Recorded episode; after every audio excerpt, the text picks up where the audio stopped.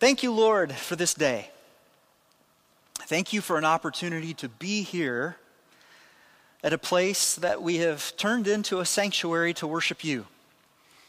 And God, I pray that that's what would happen here today, that we, in all of the things that we say and all of the things that we do, that we would truly be able to enter into a place of worship, a place where we exalt the name of Jesus, a place where we learn more about your nature and attributes, O oh God, a place where we can give you praise and honor and glory that is due your name, and also a place where you change us as we study your word, as we spend time with other people who are pursuing after you, and as your Holy Spirit comes among us and impacts us as we study this spiritual book. And so, God, today I pray that as we do that very thing, as we begin now to look into your word, I pray that it would come alive. It tells us itself that it is alive, that it is sharp and it's active, and it can divide down to the deepest parts of who we are as human beings. And I pray that today it would do that very thing challenge us, encourage us, and change us, we pray. And it is in Jesus' name that we pray these things. Amen. All right. 2 Peter chapter 3. If you were here with us last week, um, you will know that I told you that Peter, as I've told you all the way through this, this letter of 2 Peter, Peter knew that life was almost over for him. He's writing this letter from a Roman prison. He has heard word come down through the guards or whoever else that his time is going to be cut short literally cut short, and uh, that death is imminent for him. And because of that, he took the opportunity to write a letter to these churches to say, Here are some things that I want you to be able to remember when I'm gone. Because here's some of these things that I think are important, things that are going to encourage you, things that are going to allow you to continue to follow after Jesus and let your lives be changed as time goes on. Now, I don't think Peter had any idea that a couple thousand years later, followers would still be reading his words and holding on to some of those promises.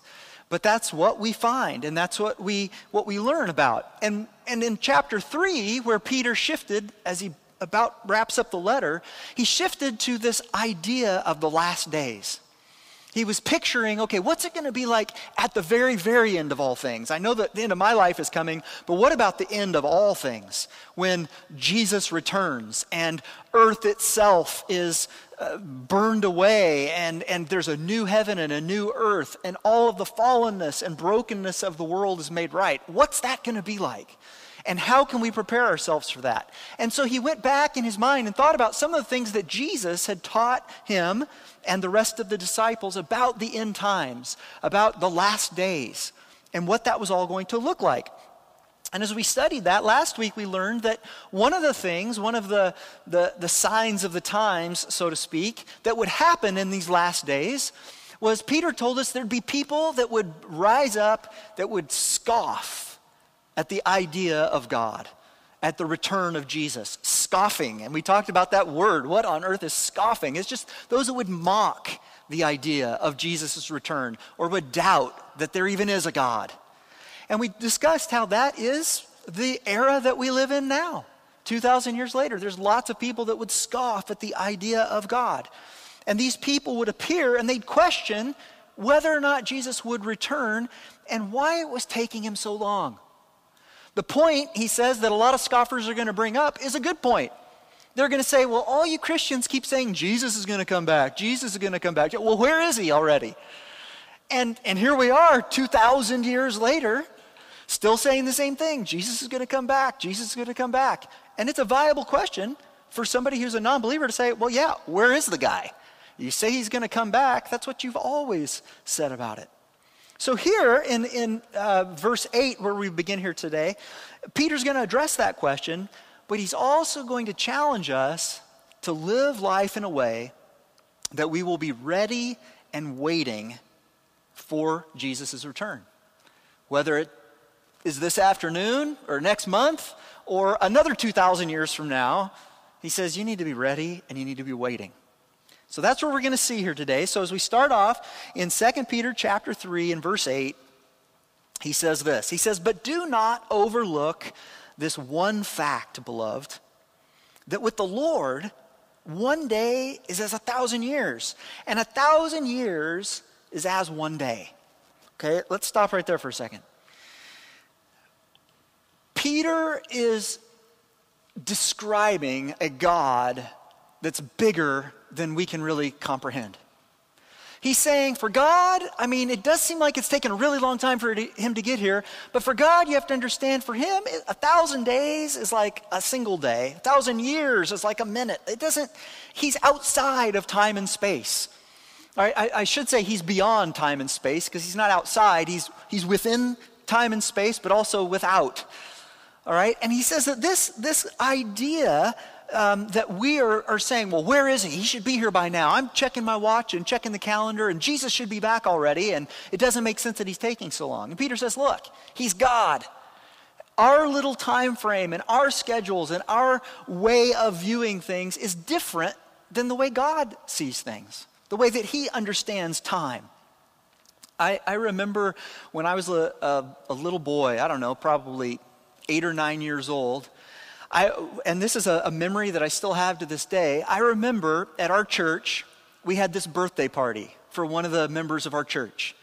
And it was a birthday party for Mr. Sheehan, was his name. And Mr. Sheehan was 100 years old. And I remember as a little kid, we gathered together in the little church fellowship hall and we had a birthday cake for him and it was like potluck. And I remember as a little kid looking at this old wrinkled man, little guy, Mr. Sheehan, who was 100 years old. And it just blew my mind thinking about how could a human being be 100? That's so far from now. It's so long. It's so, so out there. All right? And, and yeah, let's face it, 100 years is a lot of years to live on this world. But now, at 45 years old, I'm like, whoa, I'm like almost halfway to Mr. Sheehan, you know? And, and my idea of even somebody living 100 years is very different than it was when I was eight. That, that the, the time stretches and shrinks as, as life goes on. Time flies. Last night, Aaron and I were so, with some old, old friends getting together, and, and I'm looking at these kids that are all in high school now and cruising around, and I, I'm thinking, oh my goodness, I remember when these kids were like two, four, you know, uh, little ones. And now it's like a blink, and here they are. They're driving to and from places and, and all of this. And, and, and that's the way time works for us. But let's be honest, in the grand scheme of the universe, we don't have that good of a grip on time. We really don't. It's hard for us to grasp it. And it's really difficult for us to try to e- comprehend eternity. When we say God is eternal, He always was, He always will be. He was before the beginning, and He will be all the way there through the end of history. It's hard. We, we, we get stuck here. He exists beyond that. And our impatience with God is often based on our little finite understanding of time. So for us to say, well, Jesus, where are you already? It's taken way too long. It's partially because we're stuck in our little limited viewpoint. We have a human concept of time. And it's humbling for us to realize that God's plan is much, much broader than even our lifetime. That's hard for us because everything is within context of our lifetime. And it's hard for us to understand that He's beyond that. The universe really doesn't revolve around us, right? It can, might make you feel insignificant, or it can cause you to recognize his significance. So Peter says, all right, the first answer to that question is when's Jesus coming back? He's not here yet, he's not here yet. The first answer is, well, let's remember, he's a little bit beyond this, and he's not exactly on our time frame. And he says there in verse 9, he says, The Lord is not slow to fulfill his promise, as some count slowness, but is patient toward you, not wishing that any should perish, but that all should reach repentance. Now, of the 12 apostles that lived life with Jesus while he was on earth, the 12 that he called, the 12 disciples. Peter, who wrote this letter, may have had the most personal understanding of Jesus' heart for people. And this is what I mean by that. All the disciples went with Jesus as he did the miraculous, incredible things that he did. All the disciples were there when he fed the 5,000, or when he healed the sick, or when he was casting demons out of people. They saw the radical things that Jesus did, the miracles. They were there when Jesus was walking on water. They saw all of that. But as far as knowing the heart of the man towards people, Peter had some insight that a lot of the other disciples didn't have. If you remember some of the stories of, of Peter, not only was he one of the closest to Jesus, Peter, James, and John were the three that Jesus often took even off by himself. Not only was he one of the closest, but he also f- was one of the ones to fall the furthest from Jesus. Now, he didn't go down the path of Judas and actually fully betraying his Savior, but do you remember the time where Peter denied Jesus three times on the hardest day of Jesus' life? Right? After Jesus was arrested and taken into the courtyard of the high priest, Peter was confronted by the servants saying, Hey, you're with that guy, right? You're one of him. We should bring you in for the interrogation. And what did Peter say? Ah, no, I'm not with him. I don't know that Jesus guy. This is his Savior, the one he's been walking with for all this time. This is the one that a few hours earlier he said, I won't deny you. These other losers, they may pass on and, and back off, but not me. I'm fighting to the death with you. And a few hours later, Peter's the one that says, I don't know him. And it happens three times in a row. He denies Jesus. I don't know him. I don't know him. I don't know him. But for Peter, he felt like not only did he let down Jesus like the others did, because if you look at the story closely, none of the other disciples are there, even in the courtyard. All the rest of them, they didn't even show up. But not only did he, he let him down there, he felt like his denial was borderline betrayal. Not quite as bad as Judas, but pretty close. But the good part of that for us is that his failure has a great benefit for us because what we get to see as we study through the Gospels, we get to see at the very end of the Gospel of John in chapter 21, we get to see Jesus taking that three times failure and turning it around to three times restoration and affirmation, confirming his love for Peter and Peter's love for Jesus. Do you remember that story? It's after Jesus has already died and resurrected and he appears a few different times to the disciples. And one of the times, he appears on the shore of the Sea of Galilee. And they've been out fishing all night, and he makes a, a, little bonfire and prepares breakfast for the guys. And he calls them in and says, Guys, I know it's been a long night. Come on, have some breakfast. And so the disciples come and they're all there. And while they're having breakfast, Jesus takes Peter aside and says to Peter, Hey, Peter, do you love me? Do you love me more than these? Is actually the first thing that he says. Now, whether he's talking about the fish you just had for breakfast because Jesus cooked it and it was really good, or is it the, you love me more than the rest of these disciples? We don't know, but he just says, Do you love me? And Peter gets an opportunity to say, Lord, you know I love you. And so Jesus says, Then I want you to feed my sheep, referring to all the people that would be following Jesus. A couple minutes later, Jesus says the same thing to Peter Peter, do you love me? And Peter's like, Yes, Lord, you, you know I love you. Then take care of my sheep, Jesus says to him. And then a third time, and that's the one that kind of hits Peter. He's like, Oh man, he's got to ask me this three times. Peter, do you love me? Peter responds, Yes, Lord, I love you. And he says, Then tend my sheep. Feed those sheep. Follow me. And it's not until later that we realize Peter denies Jesus three times. Peter is confirmed by Jesus three times. It's like Jesus is going back and says, you know what? Let's wipe that one out. Let's wipe that one out. Let's wipe that one out. Where do we stand? You say you love me. I say I love you. You go and do what I've called you to do. Right? That's how this works.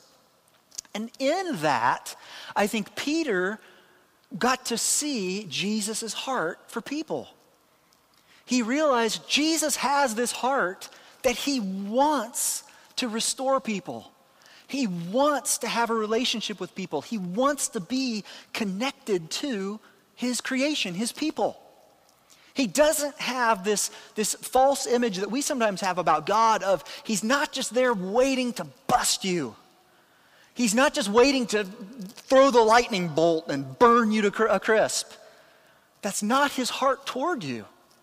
His heart is to actually restore. And that is what he said there in verse 9. He says, Look, it's not that he's slow coming, even though some people call it slow, but it's that he's being patient toward you, not wishing that any should perish, but that all would reach repentance. We don't realize, especially those who reject Jesus, that his so called slow return is really a great expression of his mercy and love. Here's a statement, and this statement might even almost sound like heretical, like a false teaching to you at first. But God does not wish to send anyone to hell. No one. Now you might be like, well, wait a minute, I'm not sure, I'm not sure. Where do I base that? Well, we just read the verse, a verse a second ago. How many people does he hope would perish? None not wishing that any should perish, but that all should reach repentance. In 1 Timothy 2 3 to 4, it says this This is good and it is pleasing in the sight of God our Savior, who desires all people to be saved and to come to the knowledge of the truth. Now you might say, oh, well, that's just, again, you know, you're just reading from the New Testament. That's just, that's kind of the Jesus part of God. That's not God Almighty, you know, the, the creator, and that can't, you got to be separate. No, we can go back and listen to it straight from the mouth of God the Father, too. You can go back to the Old Testament in Ezekiel 18, 32. Here's what God says He says, For I have no pleasure in the death of anyone, declares the Lord God. So turn, that's repenting and live.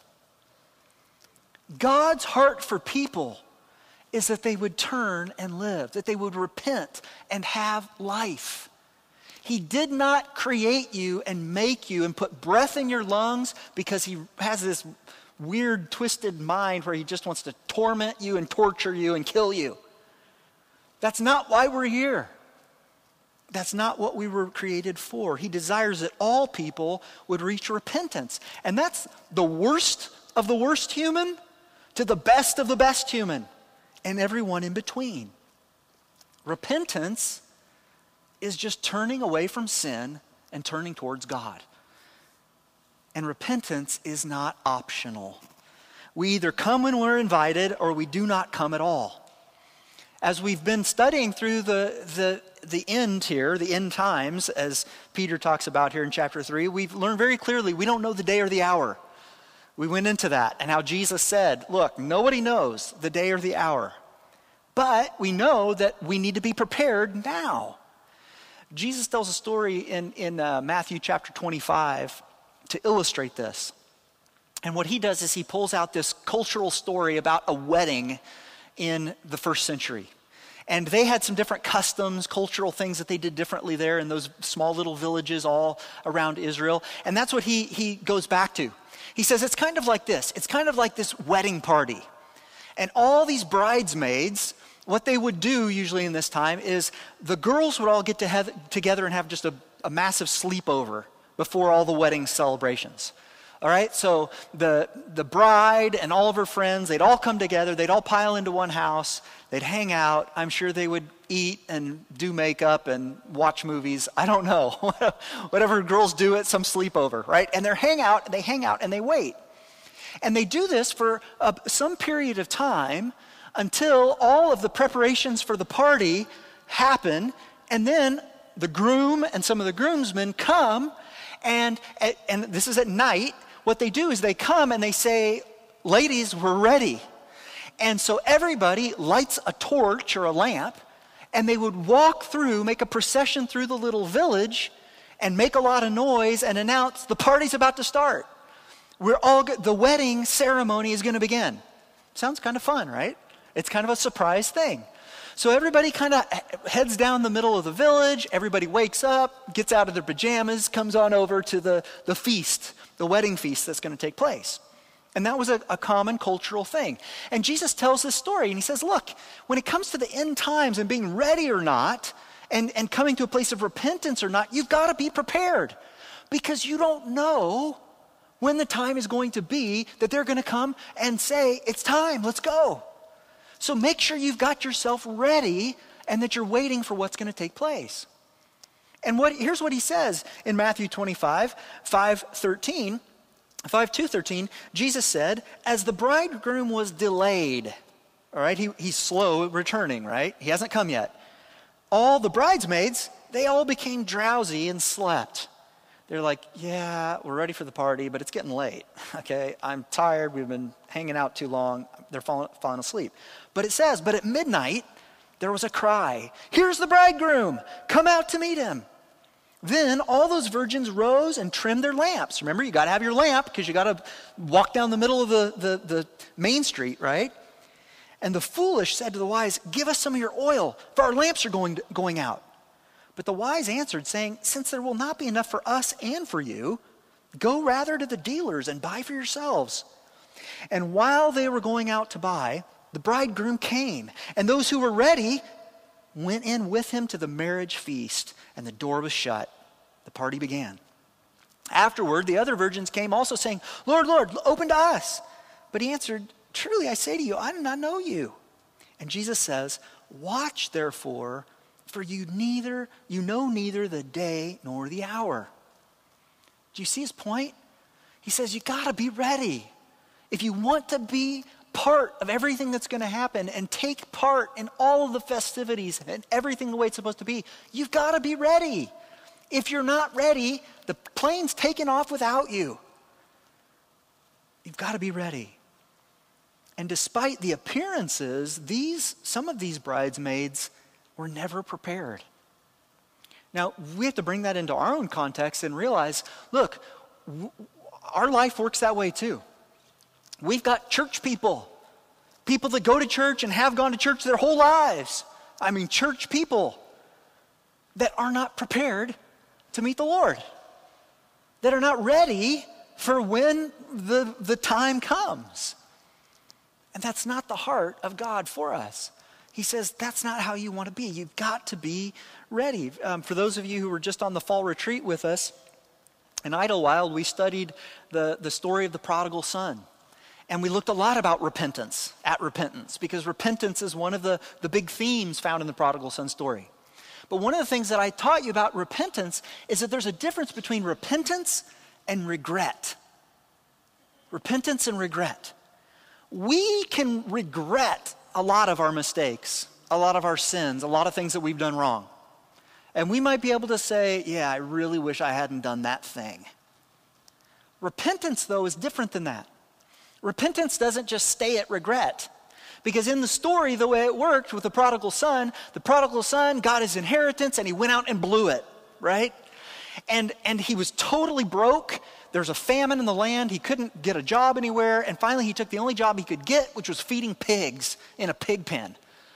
And so he's there in the pig pen and he's like, I have regret. I have blown it. I had a ton of money a little while ago. I've lived wildly and I've lavishly. I lost everything. And now look at me. I'm starving to death in a pig pen. I've got regret. But he didn't stay there. And this is where it shifts from regret to repentance. What did he do? He said, I'm going to return to the Father. I'm not just going to sit here and wallow in the mud with the pigs. I'm actually going to get up and I'm going to return and restore my relationship with my Father. That's where repentance has to come. That's where it goes. In Romans 2 4 to 8, it says, Or do you presume on the riches of his kindness, kindness and forbearance and patience? This is again talking about Jesus waiting to return, not knowing that God's kindness is meant to lead you to repentance. But because of your hard and impenitent heart, that just means a heart that doesn't repent. That's the opposite of repenting is impenitence. You are storing up wrath for yourself On the day of wrath, when God's righteous judgment will be revealed, he will render to each one according to his works. To those who by patience and well doing seek for glory and honor and immortality, he will give eternal life. But for those who are self seeking and do not obey the truth, but obey unrighteousness, there will be wrath and fury. Here's what we have to learn from this passage here today those who do not repent are not ready. You can be full of regret. You can wish it didn't happen. You can bypass it altogether and say, I'll just do a lot of really good things in my life, and that'll kind of weigh out, it'll balance it out in the scales before God. But that's not what you hear about the gospel. The gospel says no amount of your good works can fix the mark of sin that's on you. But what can is repentance. It is not God's desire that these people would see wrath and fury, but it is what will occur if people haven't repented. And that's what he goes on to say in 2 Peter verse 10. He says, But the day of the Lord will come like a thief, and then the heavens will pass away with a roar, and the heavenly bodies will be burned up and dissolved, and the earth and the works that are done on it will be exposed. When the day of the Lord, as they phrase it here, the end of everything, when the day of the Lord finally arrives, it will be surprising because he's going to come like a thief. You're not going to expect it. Whoa! And it's going to be catastrophic. The earth's going to melt. It'll sneak up on those that are alive. And that's why Jesus repeatedly told us to always be prepared, right? The Boy Scout motto be ready for his return. And let's face it, we might all be here when Jesus returns, or none of us might be here. We don't know the day or the hour. Could he come before Christmas? Yes. Could he come this afternoon? Yes. Could it be another 2,000 years? Yes. I don't see why not. But regardless, whenever Jesus returns, none of us know when we'll have our last breath. Right? We know that. We've seen that. But the thing that we know with certainty is that we are mortal beings with immortal souls who will all stand before God at the end of all things. So here's a question for you now as you read a verse like this. And um, I, I, guess I, I, don't, well, I don't want to apologize to you if you just come into church and, and uh, haven't been here for a while or whatever, and you're hearing this and you're like, whoa, yeah, that's church. Whew, the day's coming when all, we'll all be judged, and this is heavy yes, it, it's true. Um, but even if you read, there's, there's so many other things in here that are so encouraging and, and um, you know, so much of the love and the joy that we find throughout Scripture it just happens as we work through a book. This is where we come. But my question is this Are you afraid to be exposed? As he says there that this is what's going to happen, that all the, the earth and the works that are done on it will be exposed, when you read that, are you kind of like, ooh, that's kind of scary. I don't like to think about that. I don't want God to look at all that I've done in my life. I don't really want all those books of history to be unfurled in front of the universe. Like, how big of a crowd is going to be there? They're all going to know everything that I've ever done or said or thought. no, you guys aren't scared. It's just me. Okay. Well, I need to get my heart right. No, but if you are a little scared when you think about that, I just want to tell you look, don't shy away from the, the question because I think all of us are afraid to some extent. It goes all the way back to Adam and Eve trying to cover themselves up in fig leaves, right? When we know we've done something wrong, we want to hide. We don't want it exposed. We don't want it shown out there. We're not proud of all of our thoughts and all of our desires. And let's face it, there's some of the thoughts and desires and things that we've done that we shouldn't be proud of. We should be ashamed because they're shameful things. But in the very end, everything will be revealed to everyone. All of the actions of humanity will be judged. What's that mean? That means every murderer will account for their crimes. Every thief will be revealed, even if they didn't get caught sometime in this life. Every sexual impropriety will be disclosed. Every lie will be remembered. Now, for some of those with strong morals, you, that kind of sounds good. You're like, it's about time. The world's been falling apart. I'm ready to see some justice come to this world. Well, before you get too high and mighty, don't forget also that even the works of the heart will be exposed. Listen to, to Jesus in Ma- uh, Matthew chapter 5. He's, he's talking about this. He says, You have heard that it is, was said to those of old, You shall not murder, and whoever murders will be liable to judgment. But I say to you that everyone who's angry with his brother will be liable to judgment. You have heard, down in verse 27, he goes on, he says, And you have heard that it was said, You shall not commit adultery. But I say to you that everyone who looks at a woman with lustful intent has already committed adultery with her in his heart. Jesus says, Look, yeah, you're on the hook for your actions, what you actually went through with. But you're also on the hook for the things that are in your heart. The other stuff. Even it's good that you didn't go on and murder that person that you wanted to murder, but you're still going to be judged for that murderous heart. Because the holiness of God, the righteousness of God is through and through and through perfect. There's not even a, an evil intent involved. Now, I won't ask for confessions from you guys today, uh, but I'll confess to you look, I'm guilty of those sins of the heart, yet my guilt has been washed away by the blood of Jesus, who's cleansed me from all unrighteousness, and that's where my hope is. 1 John 1 9, this is a verse to memorize if you don't have it memorized already. If we confess our sins, he is faithful and just to forgive us our sins and to cleanse us from all unrighteousness. Romans 8 1 and 2, this is another well known one. There is therefore now no condemnation for those who are in Christ Jesus. For the law of the Spirit of life has set you free in Christ Jesus from the law of sin and death we don't have to be afraid when we read that verse. When we are, are confronted with the fact that everything will be exposed, that's not made, that's not, I'm not telling you that to strike terror into your heart. We don't need to be afraid of that day, but we do need to be right with Jesus. We need to be ready for him. That's what Peter is telling us here. He says, Yes, that day is coming. Yes, judgment's going to take place. Yes, Jesus is going to return. Yes, we're all going to be on the hook for everything that we've done. But the good news of the gospel is you can be ready for that day. And all those sins and all that guilt and all that condemnation can be taken away in Jesus. That's what he came to do. And now he goes on in verse 11. We're, we're wrapping up here.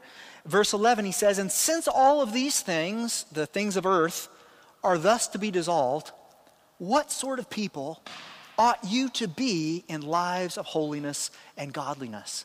What Peter says is, yes, that's all going to happen, so then how should you be living? How should you then live and go through this life? If all that's true, how should you be living? And I'll tell you, this verse, well, specifically one word that we'll get to, has really been bouncing around in my heart and mind this week. Um, and I think that God's impressed it on me for a reason. Usually, when something resonates with me like this, yes, it's for me, but it's probably also for you too. and I think that we're going to be seeing this in, in the coming weeks as we, some of the messages that we're going to do. But I think there's a reason here. Um, and, and we're going to get there. How is it that you want to be found when that day comes? So if I tell you, hey, you've got to be ready, make sure you've repented and you're right with God, that your relationship is right, how do you want to be found? Peter says, what sort of people ought you be? When we see the big picture, God's perspective, it begins to focus things on our, for our own lives. And Peter, even though he kind of gives us a question and an answer all in one verse, what sort of people should you be? Those that are living lives of holiness and godliness. It's, that's where we've, we've got to be thinking. Am I living in this way? Is my life one that would be described as a holy life? Am I living with, with godliness? Are you really ready for his return? Now, we looked at godliness back in chapter 1 We did a message um, called Qualities for Life. And godliness, there, I told you, isn't being godlike. Sometimes people get confused. They hear that word and they say, oh, this person's godly. That means that they're like God. No, that's not godly. Godliness is a reverence for God, putting God at the center of life. That's how you're living life in a godly manner of, of remembering who I am and who He is. And I'm living life in that way. That's how we are, are, are to be. No longer self centered, but God centered. But what about this word holy? Holiness. That's the word that I'm focused on right now. Holiness. If you, if you search for holy in the Bible, I mean, for many of us, we don't have to go very far for holy, right? Oh, losing paper. Holy Bible. That's on the back of a lot of our Bibles. It's already holy, right? Well, if you go through and count them up, 698 times in the Bible do you see the word holy.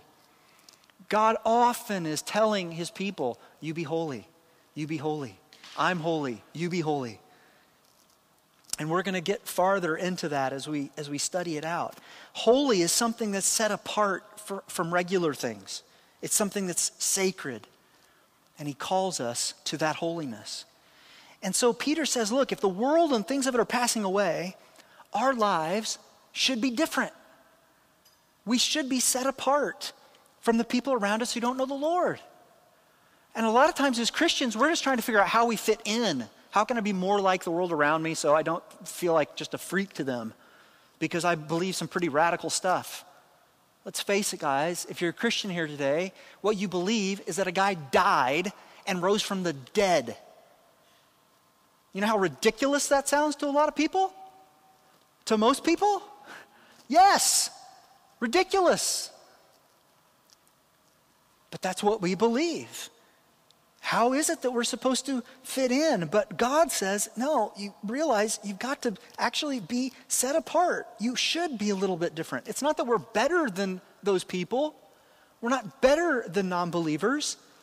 We're probably may not be smarter or more talented, may not even be more moral than people that do not know the Lord or more compassionate. We don't have some superiority complex and say, well, I'm a Christian, so therefore. No, if you're a Christian, that means you've just been saved by grace. Somebody else rescued you. But we should be set apart from these people because we're called to be holy. And by definition, we should be separate from those who aren't consecrated to God.